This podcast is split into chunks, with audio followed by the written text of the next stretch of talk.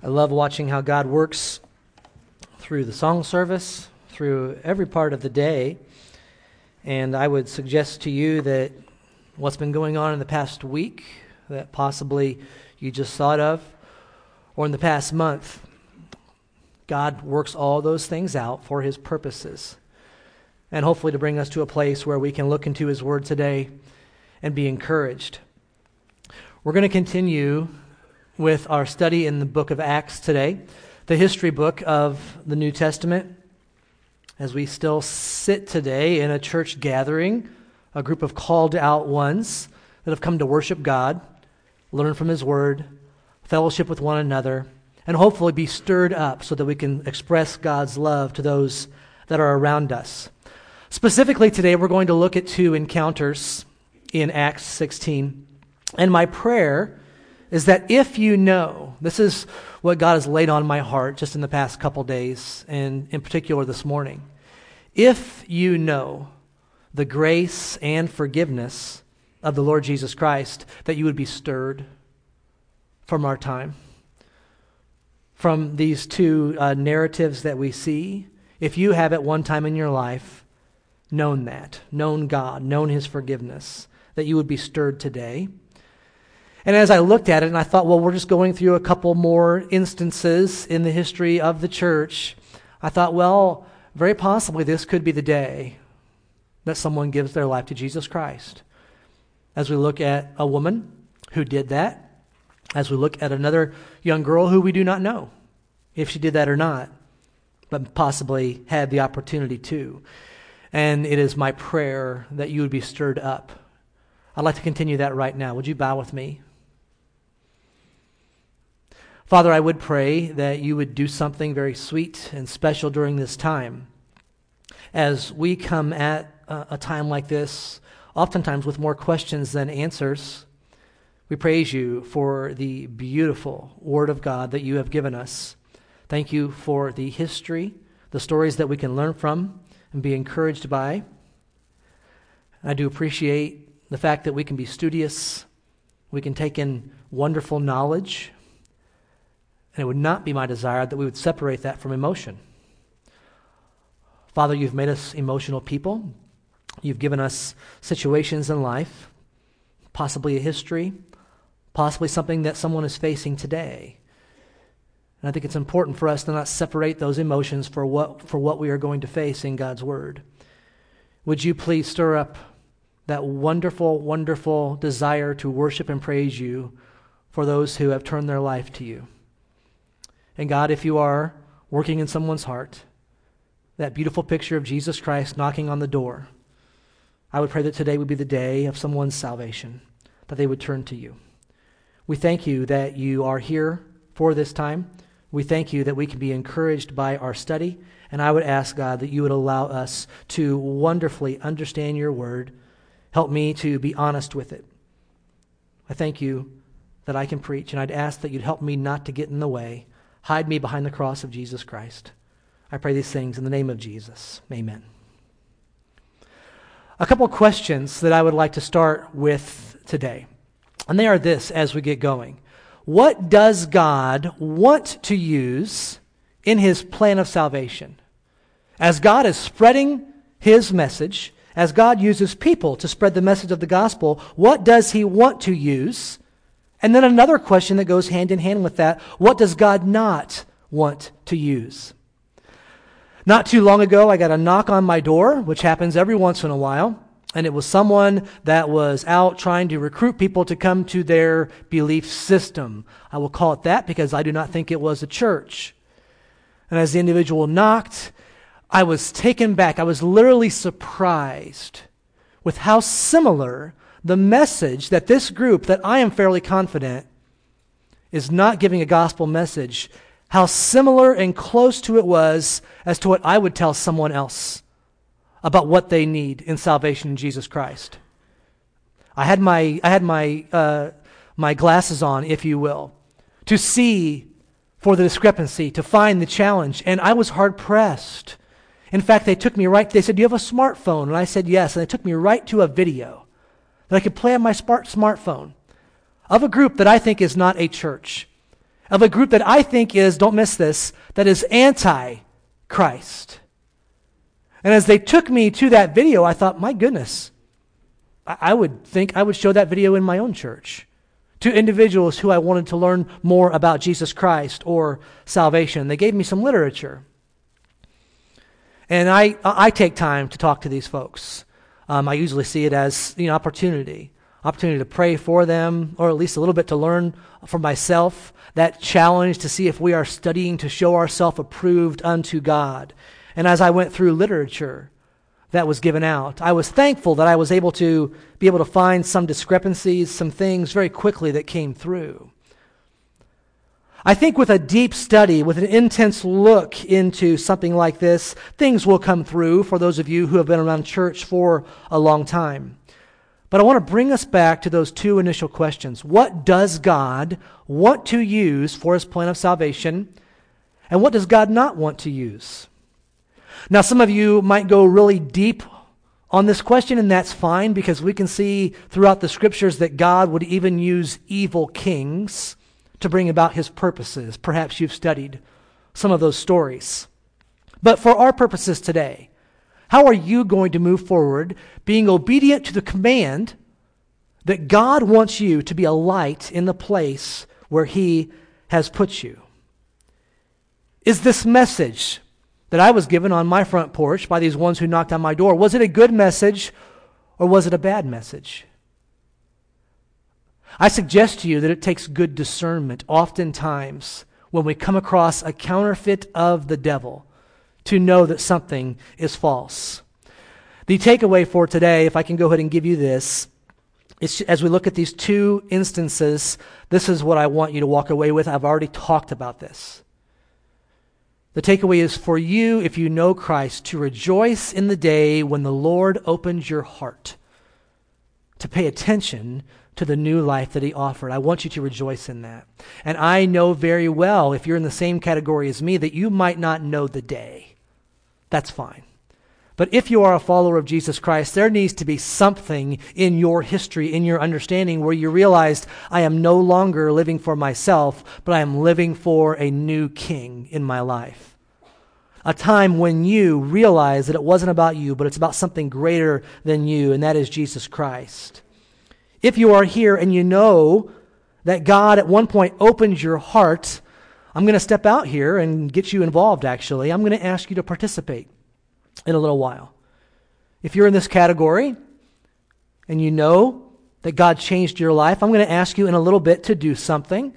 I won't tell you what it is yet. No need, no need to be nervous unless you like to worry. Some people like to worry. I get that. Go ahead and worry a little bit. Wonder what I'm going to ask you. Let me give a little bit of review as we before we jump into our text here. We know that the, it's been, I think, at least five weeks since we've been in Acts, and so uh, a little bit of history here. We understand this is the second missionary journey of the Apostle Paul. He saw wonderful things happen on the first journey, was able to give a great report, and now there's a whole new team that is actually assembled for this time. It's a different team that God has put together.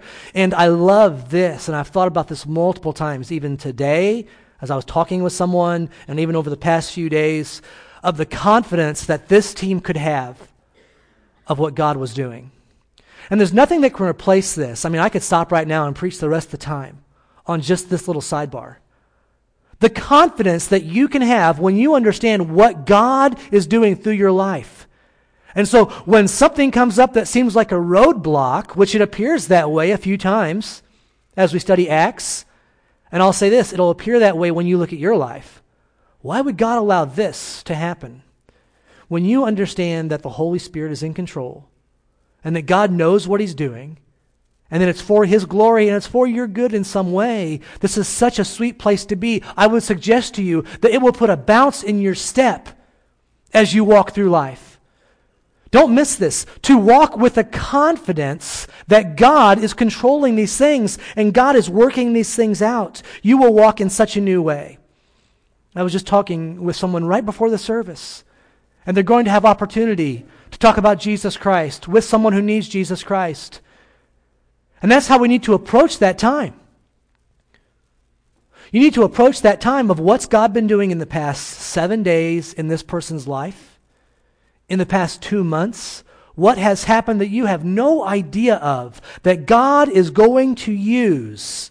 This will enable you to walk with incredible confidence, not in your ability, not in your smarts, not in any of that, but only in what God is doing and lovingly that God works through you in his plan. Well, all that to bring us to our text here in Acts chapter 16. In Acts chapter 16, we find Europe's first conversion, and it happens at a prayer meeting beside a river. After going through a very quick boat ride, they made great time on a boat ride, we find our missionary team coming to a new place. Look with me, starting in verse number 11 of Acts 16. So, setting sail from Troas, we made a direct voyage to Samoth- Samothrace, and the following day to Neapolis, and from there to Philippi, which is a leading city in the district of Macedonia and a Roman colony. We remained in this city some days. Now, some of you right away are going to see one name of one city in there, Philippi, and you're going to connect it with something if you have some history with the New Testament. You're going to connect it with the book of Philippians. Let me ask this question before we go any further. I'll test your history here of what we studied so far and what we're going to continue to see. What was the practice of the Apostle Paul when he went into a new city? More specifically, where did Paul almost always go first when he went into a new city? He went into the synagogue. That's where he went. He had already experienced many areas that were heavily Jewish populated areas. And now he comes to a different kind of area. He comes to an area where actually there is no synagogue. Philippi had a very small Jewish population, so few that they did not have a synagogue. By Jewish law, there had to be at least 10 male heads of household in a community before you could have a synagogue. It was the practice, if there was not a synagogue, for people who were followers of Yahweh, even believers, if th- that was the case and there was no synagogue, it was their practice that they would go to somewhere and meet, quote, under the open sky and near water. This was the practice of individuals. So Paul and his team, they can't find a synagogue, so they go and they try to find a group of believers or at least of people that were, of, that were Jews, and they try to find someone worshiping. Now, let me give us a little bit of time frame. We've been going through the book of Acts for uh, more than a year now, we're more than halfway done. Since the day of Pentecost, when Jesus Christ started that wonderful work, it's been at this point in Acts 16 about 20 years. So 20 years after Pentecost, Paul and Silas and Timothy and Dr. Luke, they find their way down to the river and they find a gathering of women. And they sit down with these women to discuss spiritual matters. And the first convert in Europe was a successful businesswoman named Lydia. Look in verse 13 with me. And on the Sabbath, we went outside the gate to the riverside where we supposed there was a place of prayer. And we sat down and spoke to the women who had come together. One who heard us was a woman named Lydia from the city of Thyatira, a seller of purple goods who was a worshiper of God. Look this next line. The Lord opened her heart to pay attention to what was said by Paul. And after she was baptized, and her household as well, she urged us, saying, If you have judged me to be faithful to the Lord, come to my house and stay. And she prevailed upon us. Tried to get the tone in that writing there that Luke records. She prevailed upon us. So Lydia was a seeker of God, and that's one of the main takeaways that I want you to grasp today. Grasp today. So hang on to that word. We need to be looking for seekers of God. At this point, she had embraced monotheism, one God, where the majority of the world was polytheistic. Many of them said, You can have your God, but you need to not cancel out all these other gods. We would spell those gods with a small g. So she was seeking after the God of Abraham and of Isaac and of Jacob. And Lydia was a seller of purple goods, the Bible tells us here, from Thyatira. Thyatira was known for purple materials, purple clothing. Let me give you just a couple um, facts. Maybe you'll find them interesting. Maybe you won't find them interesting, but I thought they were um, pretty interesting to learn about this dye. I understand that they had two kinds of purple dye that came from Thyatira. There was the first kind that was very, very valuable. It was, it was an item that was very, very wanted by rich people, and only rich people could afford it. I was trying to make a connection in my head, and my mind said Prada. I don't really know what Prada is, but some of you ladies do. Um, maybe some of you men do too, but one of the upper, like a Rolex, you know, something that is just a top tier thing that not everybody can have.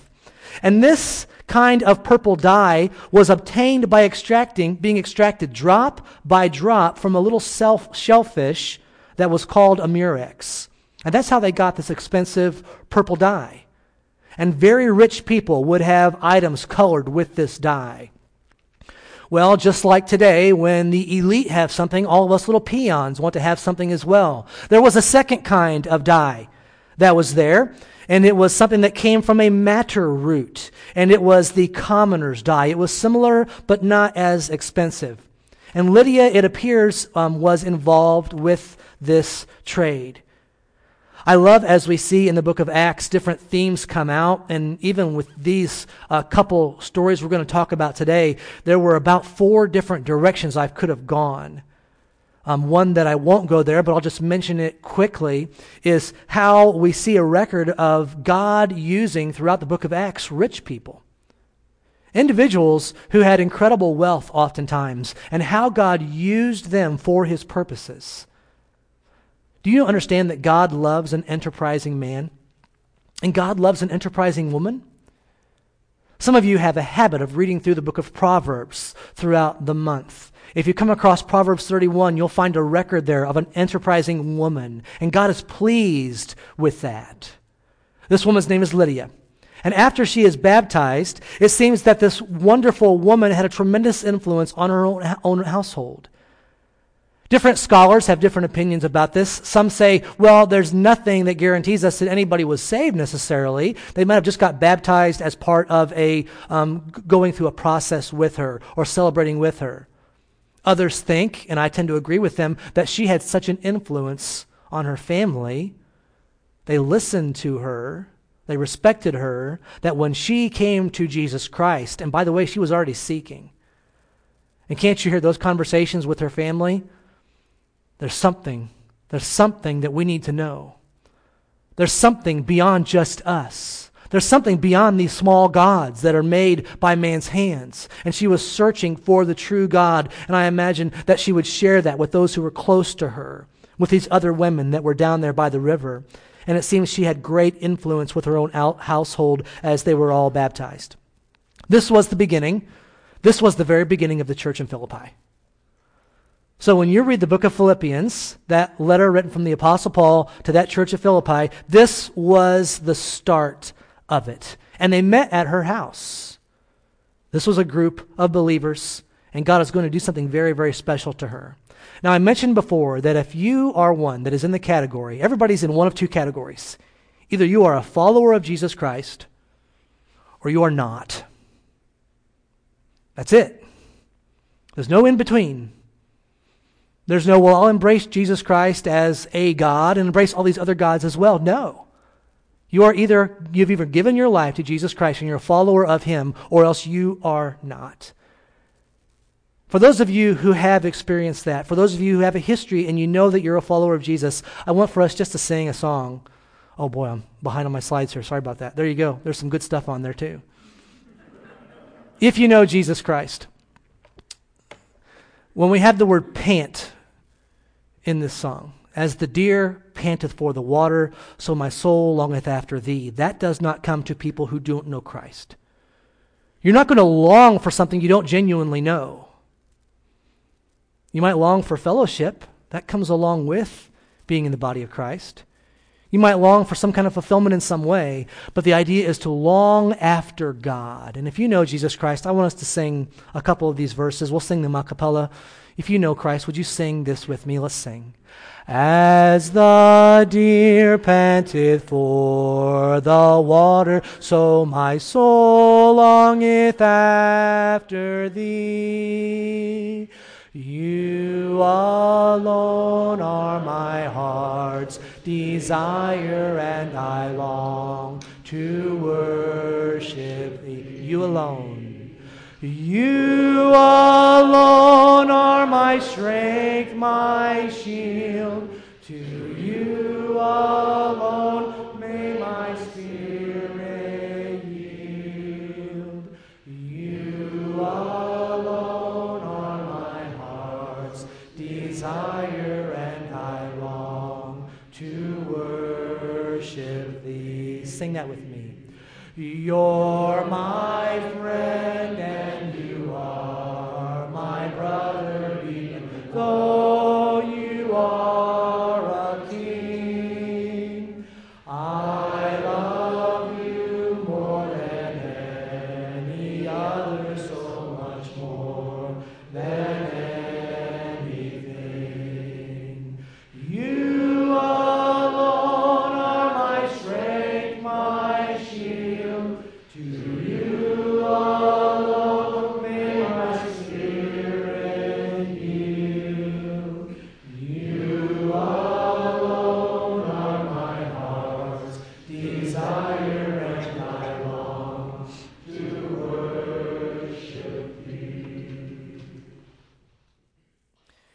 We sang in one of the songs earlier that God has saved from the most defiled. I don't think we would define Lydia as one of those that was the most defiled. Now, we can get theological and say, yes, she was completely worthless in God's eyes, completely a sinner, but clearly she had a good reputation. She had influence. When we do think of defiled, in man's opinion, maybe the next individual that we're going to come across is one that would fall in that category. Now, we have Paul and the team, and they have some believers, so they continue there as they always did when a church started, doing some teaching, some preaching, some discipling. And as time goes on, we need to remember something. And by the way, we need to remember this in 2017 at Calvary. Whenever God is doing something, something wonderful and beautiful, the devil is going to make a counterattack. You need to prepare yourself for that. You need to be fully aware that the devil, if nothing's going on that's advancing God's cause or good for God, he's content to let that go on and not get involved. In fact, he might even encourage us in that way. But when we find something going on that makes a difference for eternity, the devil always counterattacks. And we find that here in verses 16 through 24. Look at verse 16 with me. As we were going to the place of prayer, we were met by a slave girl who had a spirit of divination and brought her owners much gain by fortune telling. She followed Paul and us, crying out, These men are servants of the Most High God, who proclaim to you the way of salvation. Let's stop there just for a little bit. I do not go into the Greek too much as, um, when, when we go through these things. I will study that oftentimes, but I don't throw it out there unless I think it's really pertinent. I think it's helpful for us to go a little bit into the Greek word that's being used here, the word pneuma or painoma that is used in verse number 16, which actually means a spirit of python. A spirit of python. I, I always try to be creative with the titles of my messages, and I thought to myself, oh boy, I could name this sermon Pythons and Shellfish. Wouldn't that be a great sermon title? Pythons and Shellfish. In Greek mythology, Python was a serpent or a dragon who stood guard over a place called Delphi. Much of this time was influenced by Greek mythology. We even know Jesus Christ. It's very possible that when Jesus Christ talked to Peter and he told them, You are Peter, and upon, upon this rock I will build my church, and the gates of hell will not prevail against it. It is very likely that he was referring to a place that in Greek mythology was considered to be the gates of hell. Not true, but Greek mythology had a huge influence.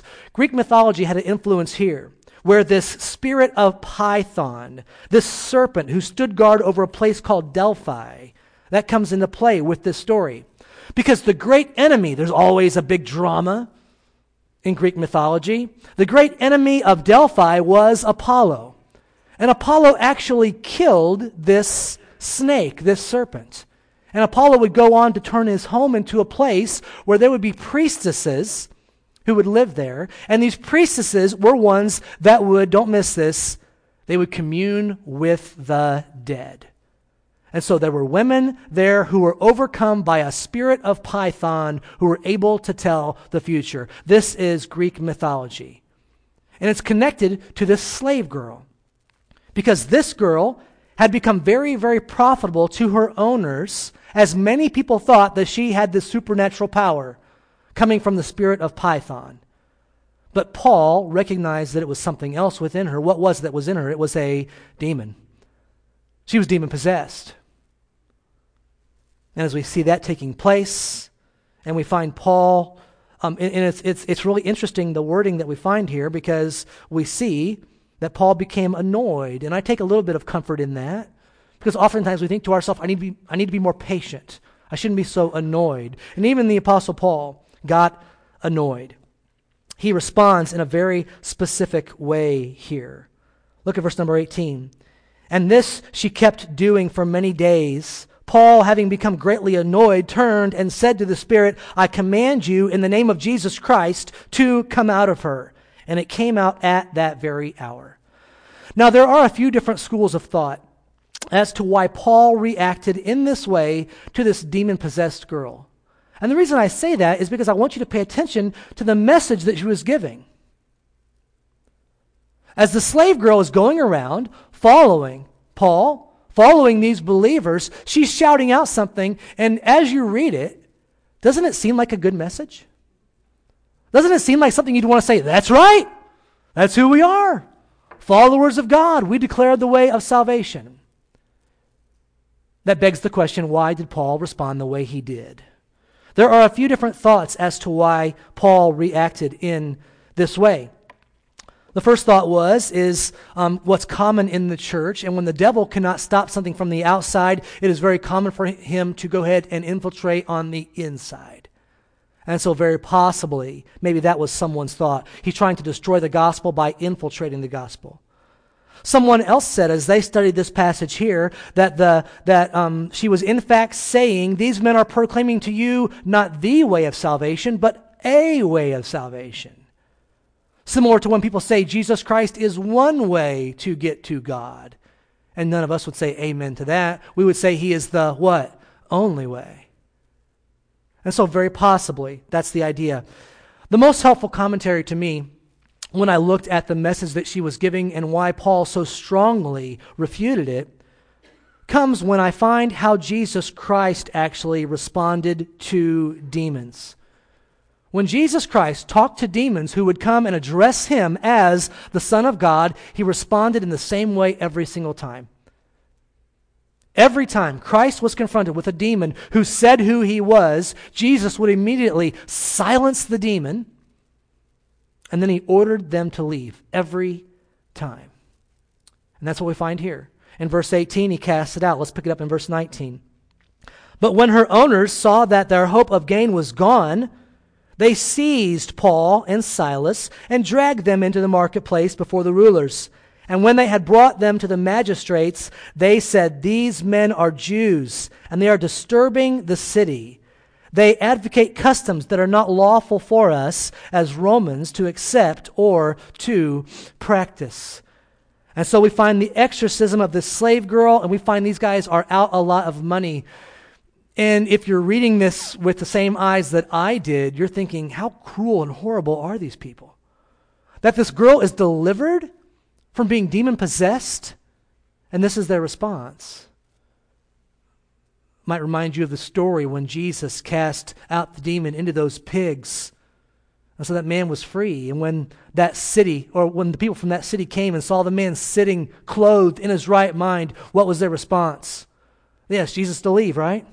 We want you to go. You're costing us money. Those were our pigs, and now they're gone. How cruel can someone be? We understand how cruel men and women can be. So we find this message. The message seemed to be God's, but it was not. And the girl's masters were now out a lot of money. So look in verse 22. The crowd joined in attacking them, And the magistrates tore their garments off and gave orders to beat them with rods. And when they had inflicted many blows upon them, they threw them into prison, ordering the jailer to keep them safely. We'll talk about that jailer next week. Having received this order, he put them into the inner prison and fastened their feet into stocks. So we have two different instances here. We have one woman who beautifully comes to saving grace. And then we have another girl. And we don't have a record if she was saved or not. She was delivered from the demon. I read through some people who said clearly she got saved. I read of others who said we don't have a record that she got saved, so we cannot know. Let me go ahead and give us a couple takeaways from these. These are, I think, they're very, very practical things that you can apply right in your life. First of all, what can you do? I want to encourage you to establish habits that are going to help you discern between God's truth and the devil's counterfeit. I have already mentioned to us this is very hard to do at times. The devil's no dummy.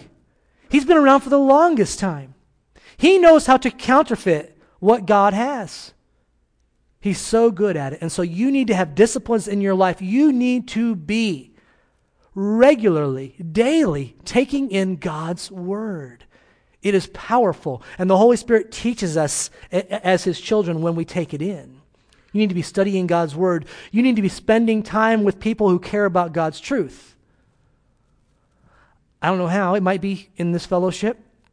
It might be in some other way, maybe with your family. You need to be spending good time with other people who have the same values when it comes to God that you have. And then on the other side of that coin, can I encourage you to be having conversations with people who don't? When you're sharing the gospel or someone else has a different belief system, I want to encourage you that it can be very, very challenging. It can, it can be a sharpening time for you when you talk with other people who have a different belief system. Because when they mention something, there should be a little red flag going up in your spirit. If you are studying God's word, taking it in, He will not let that pass. Something will jump out to you. Establish habits that's going to allow you. Um, by the way, these different groups, cults and many others, they love individuals that have grown up in churches. They love them.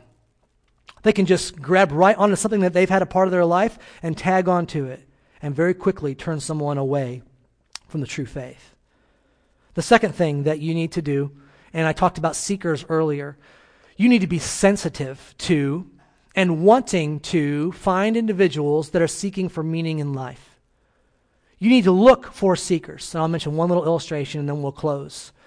There's been a show on television, and I saw previews for it, and I was very interested in it. And so uh, Tina and I started to watch that. And it's a show that's exposing Scientology, which they call it a cult, but I'm not even sure if that's an accurate term for it. It's got nothing to do with Jesus Christ or God.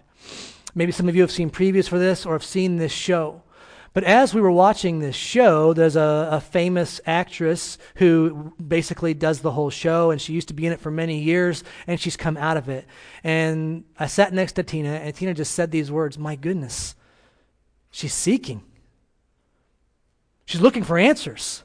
Look at her. And I think even today, probably, she's still seeking, and she has set her sights on exposing this group, Scientology, for how horrible that it is. But having said that, she's still seeking. Tina said, You know, I, have been praying for her, for that actress, because she's been seeking. Might someone come along her way? Might God bring someone along her path as she's seeking? And can I go a step further than that? Might God be bringing someone along your path who has been seeking? The ignorance that we have of people's lives, of the pain, of the history, whatever it might be. You have no idea. And that's where I want you to, I, I, want you to have that bounce in your step. You walk along life with a bounce in your step, having a confidence that the person you're going to run into, God has been preparing them for an encounter with you. So you can show them something real that's in your life. We find one individual that found Jesus Christ. We find the other, I don't know. It seems she had opportunity, this slave girl, right? Doesn't it look that way? And I weep for the individuals that have opportunity. There's no doubt in my mind that people hear the preaching here at Calvary every week that are not followers of Jesus. And I weep that they had the opportunity. And it's not my job to force them. We present the gospel. Jesus Christ came to earth for fallen man. He died on a cross to take the sins of the world on his shoulders. Jesus did this.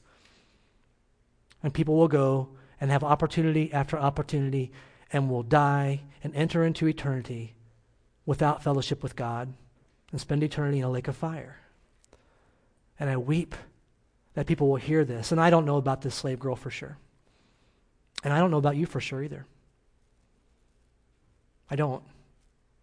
I know many of you have given the testimony, and I've heard that. Folks who join the church give a testimony of salvation, and they're confident, and hopefully you can sing that song I desire to worship God, just like the deer pants after the water.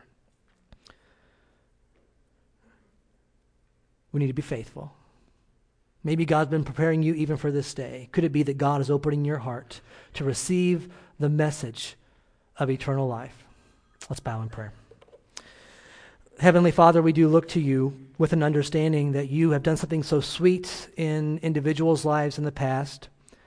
And I suspect that, as I mentioned earlier, if you have a history of um, coming to Jesus Christ, if you have a time where you can recall giving your life to Him, as individuals would seek to sing and worship you, I thank you for that.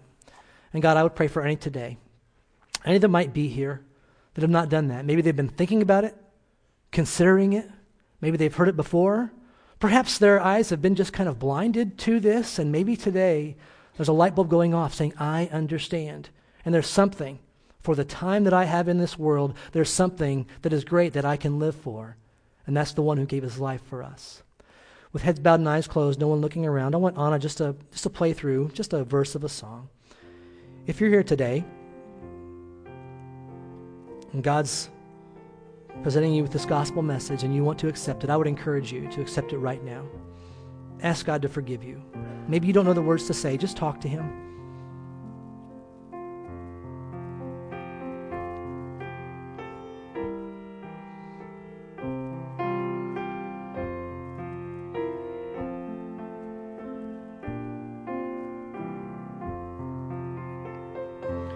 Maybe you're here today and you're about to make an encounter with someone Pray for them. Pray for someone you might see that you think might need Jesus Christ. Pray for them right now by name.